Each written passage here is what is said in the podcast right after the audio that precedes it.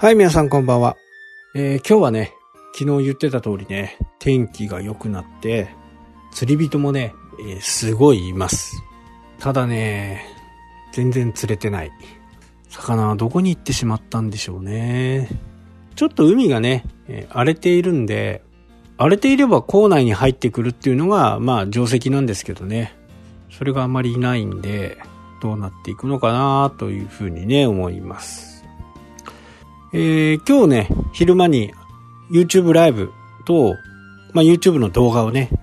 撮ってますんで、もしよろしければね、えー、見ていただければなと思います。で、今回、えー、YouTube を撮ったのは、前もね、ちょっと紹介したかと思うんですけど、探し物トラッカーっていうね、自分の鍵とかね、財布とかカバンとか、どこに入っているのかっていう、どこにあるのかっていうもの。まあ忘れ物とか落とし物をね、防止するようなものをね、えー、まあデバイスですね。で、どこにあるのかわかると。アプローチの方だったらね、わかると思いますけど、どこにあるのかっていうのを探してくれる、音を出して探してくれるっていうものですけどね。まあ、この話もね、前にも随分してたんですけど、やっぱりね、まあ、巨大なものにこう戦うところ、場所を間違っちゃうと、まあ、大変こう、損しちゃうなっていうふうにね、えー、思いますね。今回、このエアタグに関しては、同じようなシステムでね、タイルというものがあって、僕もタイルをね、ずっと使っていて、非常に便利だなというふうにね、思ってたんですね。で、これからもずっと使っていこうと思ったんですけど、今回のね、アップデートでエアタグが、やっぱりね、えー、アップルが作るものですから、それなりの信用もね、えー、かなり高いんで、まあ、今回エアタグのねえ、動画を配信したと。まあ、配信してまだないですけど、この放送が終わるぐらいにはね、えー、多分動画がアップされてるかなというふうにね、まあ、編集しなきゃなんないんで、ちょっとね、遅れちゃう。明日になっちゃうかもしれないですね。なので、こう、ビジネスにおいてもね、戦う場所をしっかり決めとかないと、まあ、注意深くね、考えていかないと、まあ、痛い目に遭うかなと。せっかく開発して、費用をね、どんどんかけたにもかかわらず、大手がポンと参入してきた時には、どうしても負けてしまうと。まあ、例えば、自分がレストラン、まあ、喫茶店みたいなね、えー、ものをやっていて、近くに大型店ができるとかね、えー、自分は小さな商店街をやっていて、大きなショッピングモールが近くにできるとか。やっぱり、その辺は、大大型店舗の場合はね、大、えー、大規模店舗法とかっていう法律とかがあるんでね、それはすぐ、あの、わかるんですけど、まあ、分かったとてね、商売を変えるっていうことは難しいし、立地を変えるっていうことは難しいんでね、こればっかりは何とも言えないんですけど、何が起きるかわからないっていう風なことが一番こう、精神安定上良くないという風に思うんで、何が来てもいいような対策が日々必要かなと。もし大型店舗ができるんであれば、大型店にはできないきめ細かいサービス、配達やね、修理、そういったものができるかできないかによってね、随分違ってくるのかなというふうに思います。で、配達とかね、修理とかをしっかりやってくれるようなところであれば、多少金額が高くてもね、あそこに頼もうというふうにね、えー、なります。どうしても大型店だとサービスが行き届かなかったり、ましてや、えー、ヨドバシとかね、えー、ビッグカメラ、まあ、そういうところはね、いきなり出てくることはないでしょうけど、山田さんとか、小島とかね、北海道で言うとね、そういうところはポッと出てきたりしますんでね、そういうところにできないサービスは何なのかっていう部分をね、やっぱり書き出すのがいいのかなと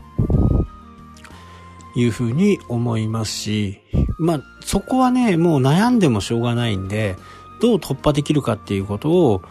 書き出すことによってね、だいぶ心が落ち着きますし、できないことはできないというふうに諦めて、じゃあ、そういう店舗にないサービスは何なのかというふうなことをね、考えていくのがいいのかなと。まあそうするとね、共存もできるかなと思うんですね。まあ僕、前ね、ハンコ屋さんをやっていて、郵便局さんとかね、銀行さんとか、まあ、愛想よくしてたんですよね。まあ人柄も良かったんでね、仲良くやらせてもらってたんですけど、えー、実際にあの、お客さんそんなこと言わないんですけど、道銀さん、銀行からね、あそこにハンコ屋さんがあるんで、ハンコ屋さんに行ってみるといいですよ、と。郵便局もね、同じように。あそこのハンコ屋さんに行くと、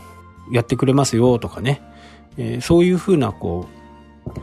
う、しっかりね、あのー、周りと仲良く、同じビジネスだからと言って、まあ、揉める必要はないですよね。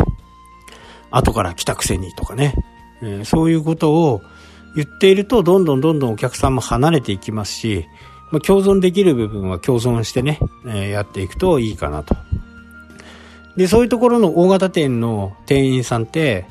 やっぱりこまめじゃないし、詳しい方はとことん詳しいんですけど、詳しくない人はとことん詳しくないんでね。特にメーカーから来てる人は、そん、自分のとこの商品は詳しいけど、他のものはあまり詳しくないと。ソニーの商品については詳しいけど、キャノンの商品にはついては詳しくないとかね。まあ、カメラとかそういった部分に関してはそんな感じになると思うんで、まあ、共存を目指す方法っていうのもね、え、しっかり考えながらやるといいのかなというふうには思いますね。まあビジネスなんでね、戦い、まあ、勝つか負けるかっていうことのね、二極化じゃなくて、まあ自分のところには何ができるのか、大型店にはできない何がうちが得意なのかっていうことをね、えー、やっぱり書き出すこと。これがね、頭の中で考えているより、書くことによってね、えー、明快になりますんでね。で、この間テレビを見ててね、えー、24時間やってる床屋さんがあると。なんかね、あのー、見てたら、本当に夜中にお客さんが来て、で、ピンポンが鳴るとね、もうレスキュー隊のように飛び起きて、いらっしゃいませっていうようなね、えー、感じのテレビでした。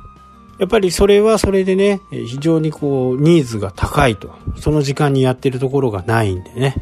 ニーズが高い。まあその分、やっぱりどうしても精神的、体力的にはね、疲れてしまうとは思うんですけど、まあ週、週1回のね、休みがあるだけで、あとは24時間営業と。まあ24時間営業ね、えー、やれば売れるっていうものではないですけど、やっぱりニッチな部分、私たちの小さなビジネス、スモールビジネスの人たちは、そういったところをね、やっぱりこう、大型店がやらない時間を営業時間にしてみるとかね。えー、9時、8時で終わるところを8時から朝9時までやってみるとか。まあそういう風な形でね、えー、いろいろこうアイデアは出てくるのかなというふうにね、私は思いますし、まああとは本当にやる気次第というところがあるのかなと思います。はい、というわけでね、今日はこの辺で終わりとなります。それではまた。したっけ？